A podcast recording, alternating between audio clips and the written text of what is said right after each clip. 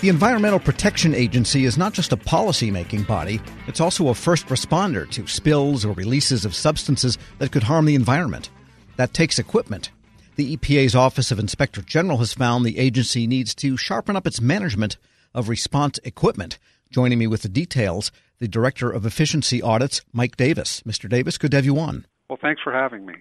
I guess people may not realize how much hardware the EPA has in the first place. Tell us a little bit about the program you are looking at.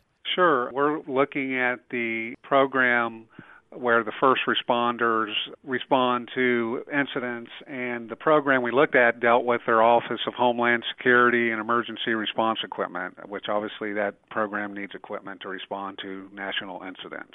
So they might be responding together with other federal agencies in some instances, I imagine. Sure. Often national responses will involve other federal agencies as well as uh, local and regional municipalities and governments too. And what prompted you to look at the management of the equipment that the EPA owns or operates? Well, EPA's mission is to protect the environment and public health, and this equipment plays a vital role in that mission.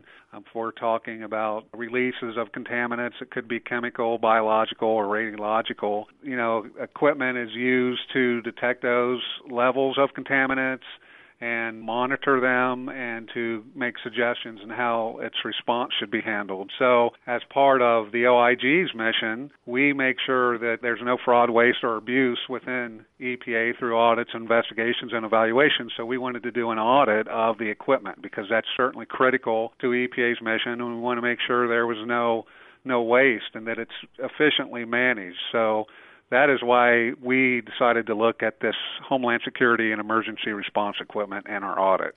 And you found that they do have a electronic information system for tracking inventories of things of this nature, but that they didn't use it and spent money outside of that existing system and still didn't get really good inventory management results. Tell us more about that.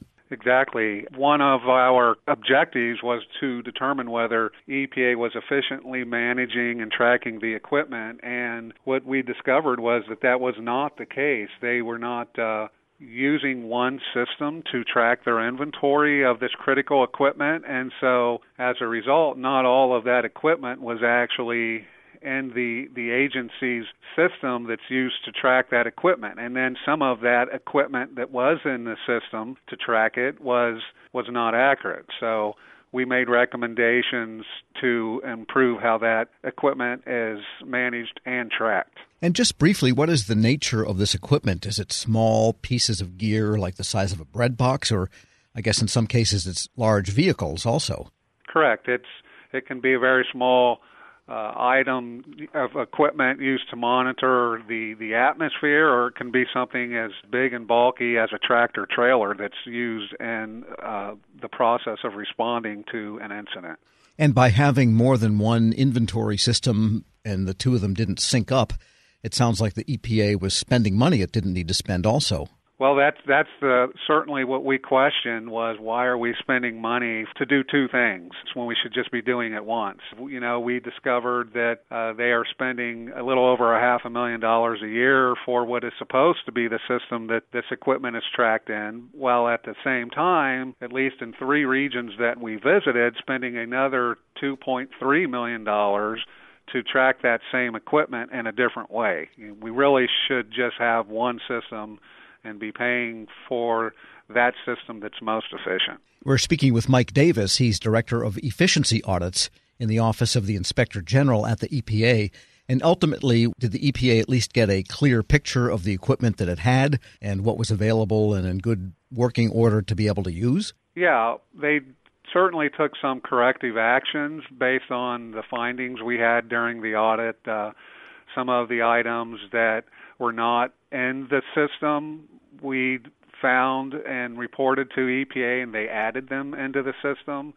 And uh, some of the items that were listed in the system that were broken, they also made sure to identify the status of that equipment so that it doesn't look as if it's actually available when it's not because of it being in a broken or disrepair type of status. And it looks like you had about a half dozen recommendations, but the agency only went along with half of them.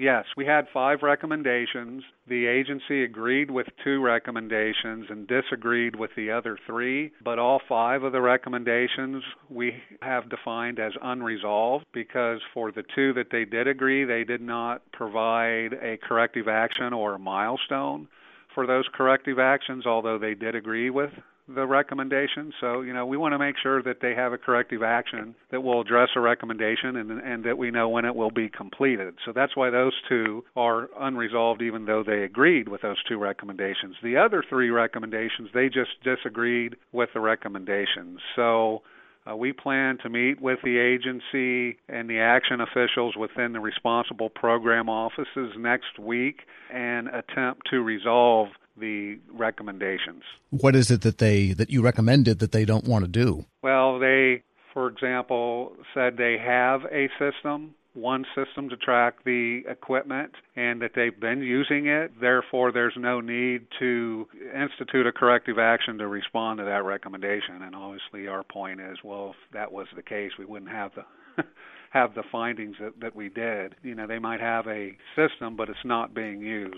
As well as they talk about having a requirement to correctly record the status of the equipment, whether it's broken or, or unused they say that they are already doing that. So, although we make a recommendation that they need to do that because we found instances where that was not the case, and so the controls need to be improved to ensure that happens, uh, they're saying, well, you know, we already have a requirement and do that. So, uh, we're going to discuss those areas next week and hopefully come to some kind of resolution. Sounds like these aren't information technology issues so much as just management and yes, we're going to do these procedures in this manner types of issues. Yes, it's it's really more a matter of implementing the the controls and the requirements that are already out there. It's it's really, as you said, Tom, more of a, a management issue. And I guess it could be an environmental issue if something should happen and they think that there's a working piece of equipment there and there isn't, then they could have some trouble carrying out the mission. Oh, absolutely.